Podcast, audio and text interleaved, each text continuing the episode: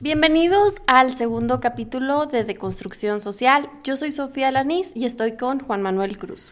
Eh, hola, mucho gusto a todos. El día de hoy vamos a empezar a revisar los propósitos de Año Nuevo, ya que nos encontramos a un par de días este, del 31 de diciembre y la mayor parte de las personas estamos ahorita tratando de encontrar o tratando de identificar qué propósitos tenemos para este año.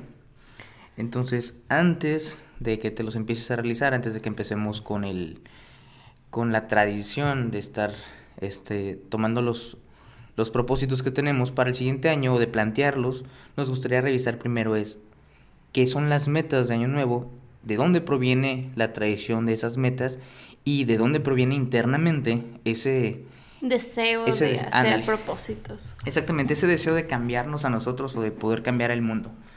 La tradición de hacer como propósitos surge desde hace 4.000 años en Babilonia. Año Nuevo se celebraba en marzo, entonces lo que hacían las personas es que planteaban sacrificios que iban a hacer durante ese año para que los dioses los bendijeran. Entonces después en 1582 el Papa Gregorio toma como esta parte de Año Nuevo y él dice que es el 31 de diciembre. Entonces por eso ahora el fin de año se celebra el 31 de diciembre. Y la tradición sigue de hacer resoluciones y de hacer como propósitos. La verdad, para serles honestos a ustedes y a Sofi, yo no estoy muy a favor de la, de la tradición de plantearte 12 objetivos o 12 metas. primero que nada, yo creo que si te vas a plantear algo para hacer cambios de año nuevo, te los puedes plantear en cualquier época del año. No, es necesario, digo, sí entiendo toda la parte de la tradición, sí entiendo toda la parte de que, de que hay ciertos puntos en el año que son específicos y que, que muchísimas de las culturas, por ejemplo, este, nos acercamos también al mismo punto del solsticio de, de invierno, que es, creo que también es por el 25 de diciembre. Entonces, casi todas esas épocas tradicionales de cambios vienen en ciertos puntos en específico y una de ellas es precisamente este, cerca de Año Nuevo. El único detalle para mí es que siento que está un poquito mal enfocada la manera en la que nosotros tratamos de, de desear. O sea, todo ese sentimiento de que estamos buscando de hacer los cambios o toda esa tradición la estamos mal enfocando, tratando de hacer cambios que no nos van a hacer realmente un bien o que no sabemos por qué queremos esos cambios. ¿Por qué crees que no es un buen ejercicio plantearse metas de año nuevo? Porque el detalle para mí es este. Yo siempre siento que para, yo en lo personal, que para poder hacer un cambio real, necesitas un momento de catarsis real. Yo creo que el cierre de año es un momento de reflexión, creo que puede generar suficiente catarsis si revisas tu año y identificas cosas que quisieras emplear el siguiente año, no necesariamente para que se cumplan durante el próximo año, sino para los años siguientes. Entonces, hay un psicólogo que se llama Alder que dice que las personas plantean sus propósitos según su percepción personal de qué tan capaces son de cumplirlas y de lo que les falta. Entonces las metas nacen de lo que tú consideras que te falta en tu vida. Pero creo que uno de los detalles es que la mayor parte de las personas, conforme van pasando los años y revisan que sus mismos 12 deseos del año pasado son los del año antepasado y los del ante antepasado, y así nos vamos desde que, desde que tienes 15 años, la mayor parte de la gente entra en un estado de, güey, ¿qué he estado haciendo los últimos 15 años, 20 años, 30 años de mi vida? ¿Estamos de acuerdo? Entonces, te afecta en esa parte, como dices de Alder, de que esa, esa, esa idea de ti mismo, esta, esta autoestima que tú tienes, se puede ver muy comprometida porque cuando te haces los mismos planteamientos sin tener una catarsis real, sin tener una, una idea de cómo hacerlo, sin tener un plan, solamente como deseos al aire, pero que te encuentras un año después, dos años después, con, el con los mismos resultados o peores aún. Entonces creo que puede ser contraproducente. Por eso no soy fan de ese, No soy muy fan de esta tradición. Creo que sí tienes un punto en que a lo mejor darte cuenta de que no estás en la posición en la que tú hubieras querido estar y que el año pasado prometiste o te prometiste a ti mismo que ibas a intentar llegar a esa parte, puede afectar en tu cumplimiento de, de metas y que a lo mejor creas que no eres capaz de llegar a hacerlas. Lo que a mí me parece es que es una falta de planeación de cómo cumplir las metas. La verdad es que las personas a las 12 de la noche cuando están comiendo las uvas y todo, lo que están haciendo son deseos. Pero en este momento vamos a enfocarnos en lo que es un propósito de año nuevo. La meta que quieres alcanzar. este año. Va. Este me gustaría marcar a mí qué es lo para mí qué es la diferencia entre una meta y un deseo. ¿Ok? Este, cuando empezamos a hablar del tema, cuando empezamos a checar esta, esta situación, me dijeron este, que la diferencia entre una meta y un deseo es la voluntad que tú tengas, o sea, el, las ganas o el esfuerzo que tú le vayas a poner. Creo que, como tú dices, en la antigua Babilonia, hace 4.000 años, ofrecía sacrificios para conseguir sus deseos.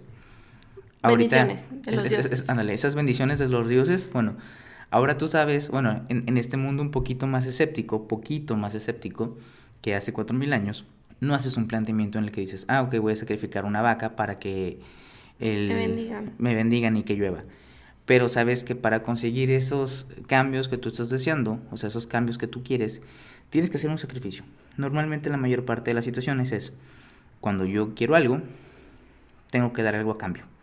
Entonces, para mí, el, la diferencia entre simplemente desear y tener una meta es saber qué tan dispuesto estoy yo a sacrificar algo de mí, porque si yo quiero cambiar, la, mayor parte de, estos, de esos propósitos de año nuevo, estas metas es cambios personales.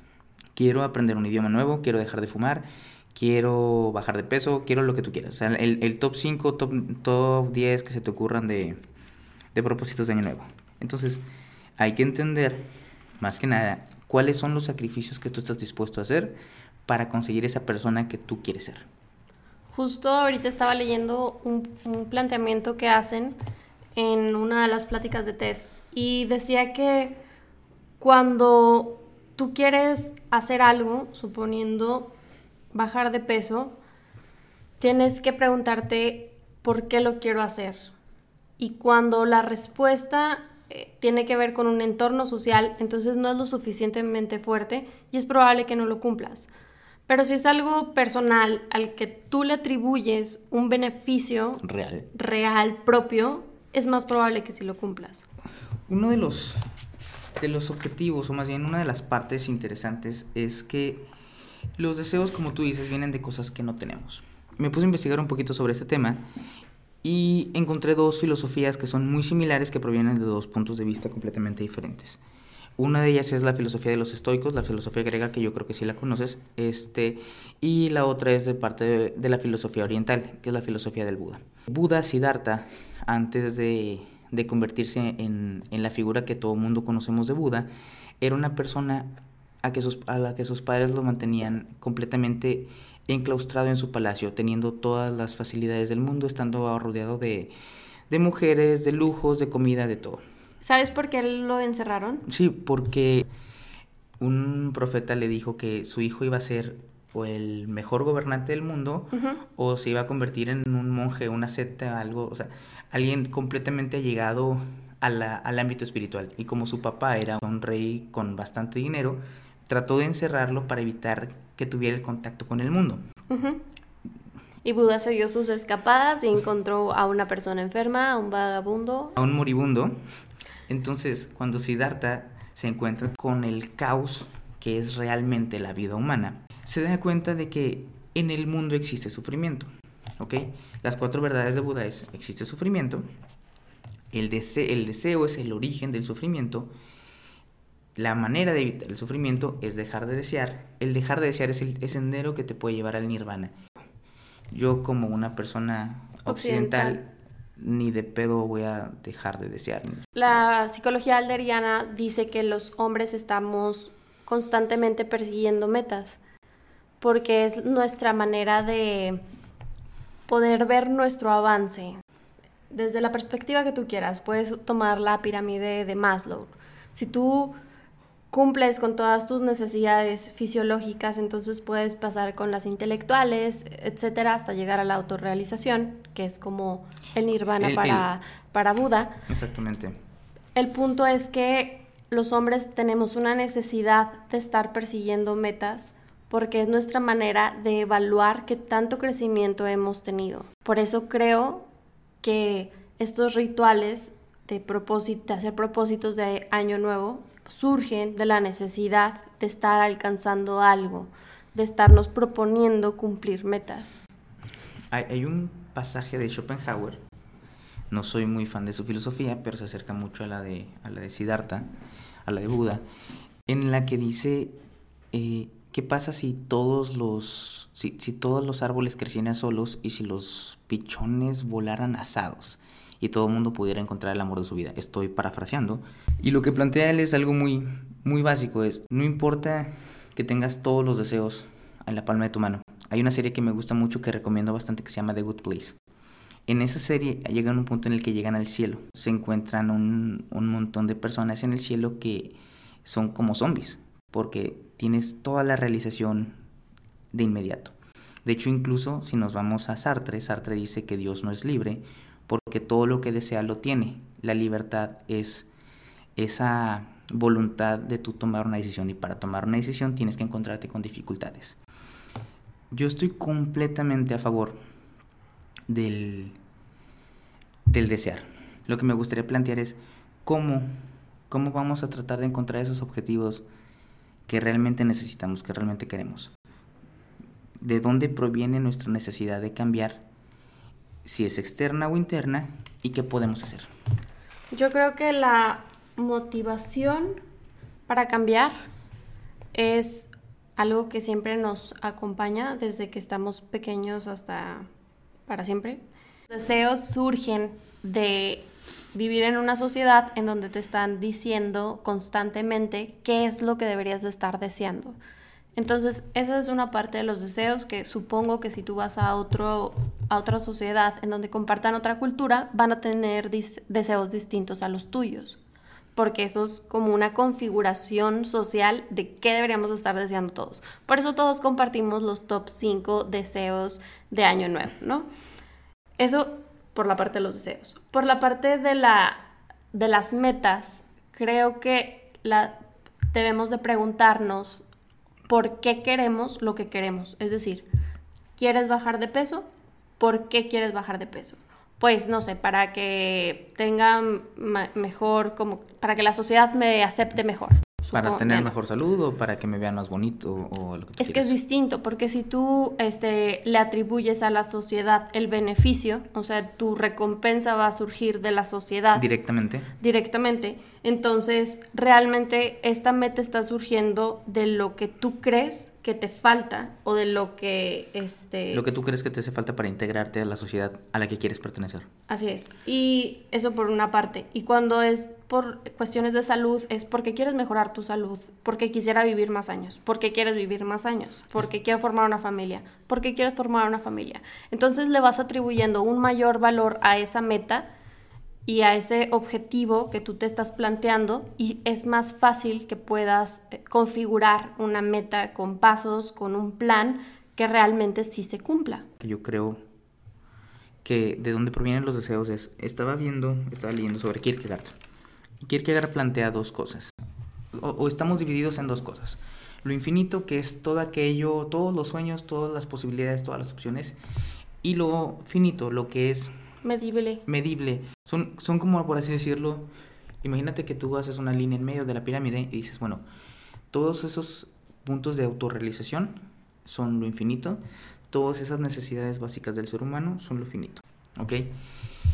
Kierkegaard siempre dice que como tú pasas de un punto a otro, o el ser humano pasa de un punto a otro, te genera dos tipos de experiencias.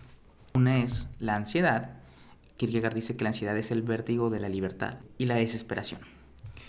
Si nosotros nos vamos a la parte... ¿Solo puedes sentir esas dos, ansiedad y desesperación? En teoría sí, ¿por qué? La ansiedad es el reflejo de que tú tienes opciones. Porque si tú te encuentras siempre sin saber qué es lo que va a pasar al día siguiente. Tú estás viendo todas las posibilidades que tienes. La ansiedad para Kierkegaard es la posibilidad, por eso dice es el vértigo de la libertad. Una vez que tú tienes certeza de cómo van a ser exactamente todos tus días, cada momento, el resto de tu vida, caes en desesperación. Para Kierkegaard, la enfermedad mortal es la desesperación. Y la mayor parte de los seres humanos sentimos esos dos sentimientos, o tenemos esos dos sentimientos, pero en medidas menores. Él dice que te tienes que cargar un poquito más hacia el lado de lo infinito, hacia el lado de la ansiedad. Porque si caes en desesperación, entonces toda tu vida realmente no le sacaste provecho a tu vida, te perdiste solamente en lo que el mundo quería que fueras o en lo que las, las situaciones alrededor tuyo te, te pidieron que tuvieras. Para poder realmente encontrar objetivos que, que vayan con lo que tú eres o en lo que tú crees, deberías de hacer una pequeña introspección de, bueno, Irlo más hacia lo infinito. irlo más hacia lo infinito. Y, Y yo tengo una postura totalmente diferente. a ver, platícame. Y esto es totalmente personal. Aunque esta postura que dice que tenemos la parte de la desesperación porque tenemos ya todo construido y sabemos que vamos a hacer día a día, y tenemos la otra parte infinita en la que no sabemos qué va a pasar, que también nos da un poco de ansiedad, que es cierto que cuando a veces tenemos un mundo de posibilidades, nos sentimos abrumados por tantas cosas que podemos hacer que al final no tomamos decisiones y terminamos sin movernos. ¿no? Ajá, exactamente. Sí, sí entiendo completamente y, y creo que sí comparto el punto. Sin embargo, creo que las metas deben estar orientadas más hacia lo finito, porque estaba escuchando un video el otro día y decía cómo las mujeres, por ejemplo, se sienten en su casa, que se dedican al hogar, que son amas de casa, no tienen una medición de si han mejorado o no en su desempeño como ama de casa. Entonces no tienes una manera de, de medirlo y sientes una como desesperanza. Desesperación. Sí, o sea, sientes una desesperación porque, por ejemplo, cuando estás en un trabajo formal en el que te están dando tus metas, sabes que vas avanzando porque te promovieron de posición o porque conseguiste las metas que se planteó la empresa en cierto momento, etcétera. Precisamente, es, es precisamente eso. Como no tienes una idea, pero sabes que todos tus días son el mismo y no cambias, ahí es donde entras en desesperación. Por así decirlo. No, no, no hay un Otras cambio. opciones. No tiene otras opciones.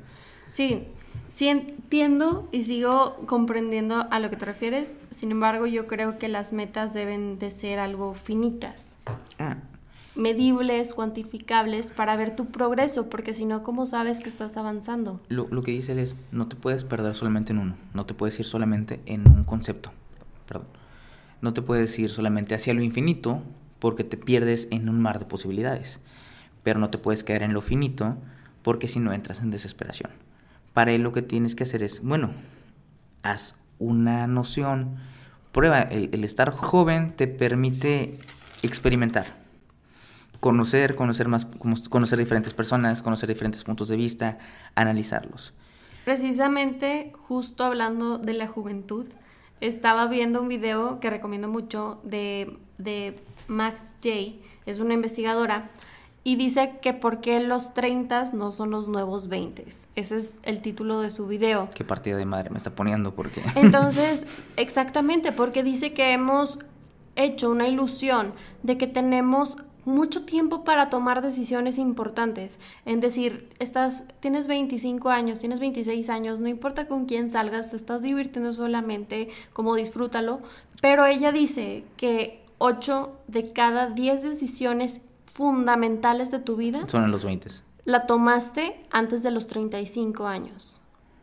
Entonces, las decisiones que tomes a partir de este momento, y no quiere decir que después de los 35 no, sin embargo, como las que configuran cómo va a ser el resto de tu vida, las tomas durante este periodo de Entre tiempo. los 20 y los 35 Entonces, años. realmente el pensar en que la juventud, como estoy joven, entonces no debo de preocuparme, realmente está haciendo que desperdicies estas decisiones y que no es, porque luego llegas a, la edad de los treinta y tantos y entonces le cargas un un montón de decisiones que tienes que tomar. Si quisieras formar una familia, tienes que encontrar a alguien, tienes que empezar un negocio, tienes que emprender, tienes que avanzar financieramente, eh, construir una familia, etc. Entonces cargas demasiadas decisiones que debes de tomar y demasiadas acciones que debes de hacer durante los entre los 30 a los 40 años que abruman ya te conviertes en una, en una persona mayor. Entonces los primeros este 10 años de tu carrera, por ejemplo, son los que determinan hacia dónde se va a dirigir y el cerebro termina de desarrollarse a los 20 años. Entonces, si hay cambios que quieres hacer en tu persona, los puedes hacer, pero este es el momento de hacerlo. Ahí sí estoy de acuerdo completamente.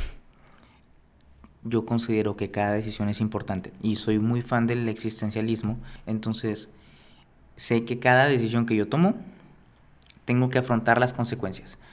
Lo que sí creo es, bueno, ve por qué. Antes de tomar una decisión, experimenta.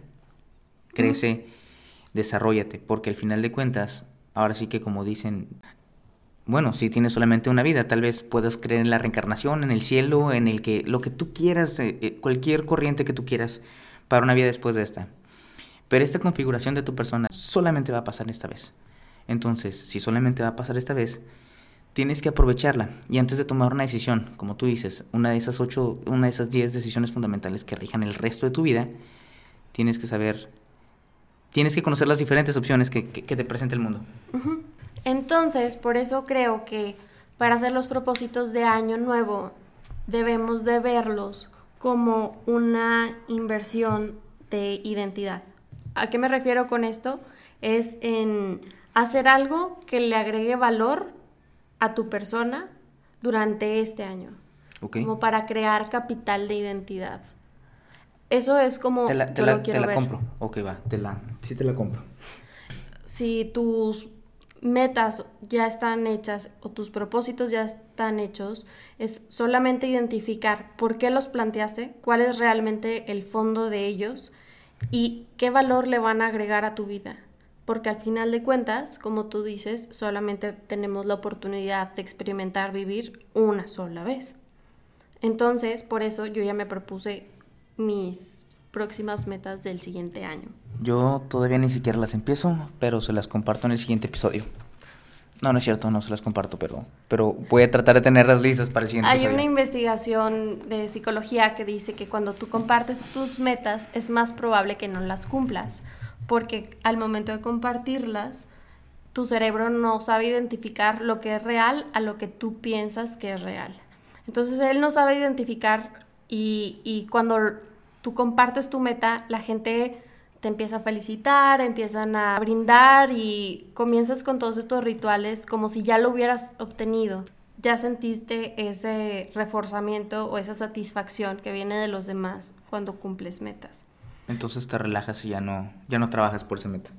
ajá, así es, te relajas, ya no cumples, ya no quieres cumplir esa meta. Entonces, ¿qué, ¿qué, le dirías a las personas para que se planteen los propósitos de año nuevo? Mira. Bueno, para empezar, que no tienen que ser en año nuevo, eso ya lo entendemos. Pero vamos a hablar como si fueran, porque mucha gente lo está haciendo en este momento. vamos a seguir la tradición, nos vamos a aventar. No te sientas comprometido a a tomar ninguna decisión solamente porque es año nuevo. Pero si ya vas a tomar una decisión porque es año nuevo, trata de hacer una introspección de hacia dónde quieres dirigir tu vida. Revisa qué es lo que has hecho bien, qué es lo que te gusta de tu persona y qué es lo que no te gusta de tu persona. Y trate de hacer pequeños cambios para convertirte. Hazte una imagen mental o escríbelo la manera en la que te convenga más a ti, de la persona en la que quieres ser. Porque todo el mundo vamos evolucionando cómo te quieres concebir dentro de, tal vez no el siguiente año, porque tal vez no vas a pasar de un año al otro siendo esa, esa versión de ti. E incluso aunque hayas cumplido tus objetivos, vas a querer más cosas, eso ya lo tenemos este, establecido. Pero marca qué es lo que quieres, trata de entender el por qué lo quieres y trata de estructurarte realmente. ¿Cómo cumplirlo? Cómo cumplirlo, eso es todo. Yo también voy por ahí de hacer metas pero primero hacer un objetivo en general de qué es lo que yo quiero lograr en mi vida y de ahí surjan metas que después se conviertan en, planes. Mi película favorita es Alicia en el País de las Maravillas. Hay una parte en la que el gato le pregunta a Alicia, hay muchos caminos y dice Alicia, es que no sé qué camino tomar. Y le dice el gato, ¿a dónde vas? Y dice, ya no sé a dónde voy. Entonces y dijo, no importa. Entonces no importa qué camino tomes, porque si no sabes a dónde vas, ¿qué más da? Y Ajá. creo que, que básicamente en eso se resume todo. Si vas a hacer propósitos de año nuevo y vas a hacerte metas, necesitas saber a qué camino quieres llegar, si no solamente son acciones aisladas. Que ojo, puede cambiar tu objetivo a lo largo de la experimentación o a lo largo del de la trayectoria. Pero tienes que tener un- los ojos en algo para poder ir tomando decisiones que te conduzcan a eso. Sí, porque si no, nunca das un paso. Exactamente. Eso es por una parte. Y creo que voy a compartir solo una parte de, los, pro- de mis propósitos. Voy a compartir tres propósitos. Por si alguien no ha hecho propósitos, a lo mejor les puede Te los voy a copiar. para que me los copies. Estuve leyendo que las películas afectan mucho. Tengo un tema y lo mencioné el episodio pasado que me cuesta mucho ver películas. Entonces estuve leyendo sobre las películas y dice que realmente las películas afectan las, tu salud mental, las decisiones que tomas y tus relaciones. Entonces las películas que vemos influyen en precisamente los deseos que después queremos obtener. O sea, las películas influyen en la percepción en la que tú te ves y en los deseos que quieres obtener. Entonces, el 95% de las películas están dirigidas por hombres y el 90% tienen como papel estelar a un hombre. Entonces, mi propósito de este año nuevo es ver 10 películas dirigidas por mujeres para ver si hay algo que yo percibo que durante todo este discurso que me han dicho todas las demás películas que consumo, hay algo distinto. Algo diferente. Algo diferente. Es Entonces, mi propósito de año nuevo es ver 10 películas dirigidas por mujeres, simplemente por el hecho de ver si cambia alguna perspectiva de deseos que yo internalicé como propios por reacción a estas películas. Mi otro propósito es encontrar a una persona que tenga una postura diferente en cuanto a temas controversiales. Ejemplo, este aborto o matrimonio igualitario, etcétera, que tenga una postura distinta a la mía Y si la tenemos, la metemos al podcast. y tomarme un café con esa persona. Ese es mi propósito. No, no, no. Vamos a agarrar la polémica y la vamos a comercializar. O sea, Y la vamos a poner en podcast. Puede ser que después surja un podcast, pero como el propósito es personal, ah, este propósito es mío.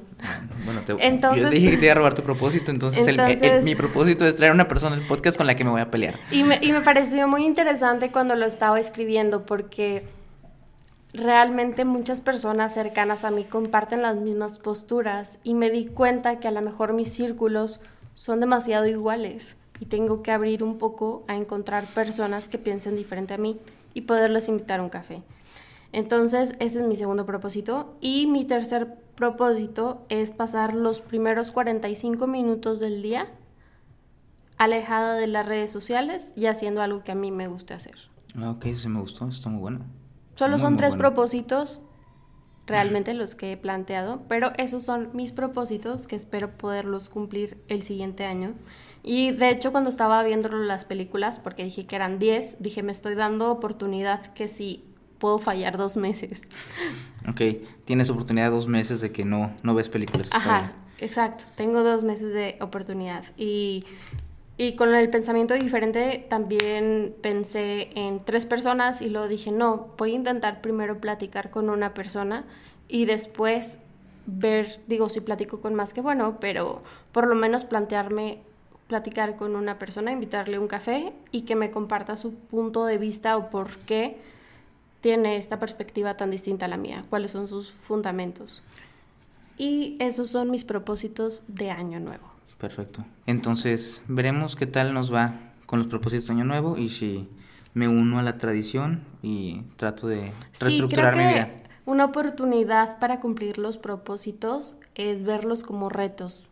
Entonces son retos personales que tú te pones que estaría padre alcanzar. Es Y si te cambio. das cuenta, mi- mis propósitos no conllevan tanto sacrificio realmente. No, pero son y no cosas están que- enfocadas en cambios que quiero hacer a mi persona, pero sí como a Pero mi sí, mente. sí, sí enriquecer la persona en la que eres. Y, Ajá, por que ejemplo, fue lo que es, es- es- mencionamos. es un reto el hablar con una persona que no, con la que no compartes punto de vista. O Sí, sea, que siempre creo que va a ser interesante y eventualmente después voy a compartir qué pasó en esa conversación, que espero podamos llevarla muy bien. Pero, Yo la grabo, no se preocupen. pero, este, creo que los propósitos de Año Nuevo deben de ser metas, retos que te enriquezcan como personas, más allá de lo que rige la sociedad que deberías de estar deseando. Tal vez en algún episodio futuro podemos revisar el de dónde provienen los deseos y cómo identificar cuando un deseo es solamente para cumplir una expectativa y es y el otro es desde, el- desde un punto de vista muy personal. ¿Y cuáles son las diferencias entre esos dos puntos de, de, de esas dos maneras de buscar las cosas? Digo, en términos generales, solamente es preguntarse por qué. Quiero un carro nuevo, ¿por qué? Y de ahí vas a encontrar un montón de cosas acerca de ti y acerca de dónde viene eso que estás deseando. Pues bueno, Eso fue todo por hoy. Con Mm. esto cerramos. Y nos vemos el siguiente episodio. Muchas gracias por escucharnos, un fuerte abrazo y feliz año. Bye.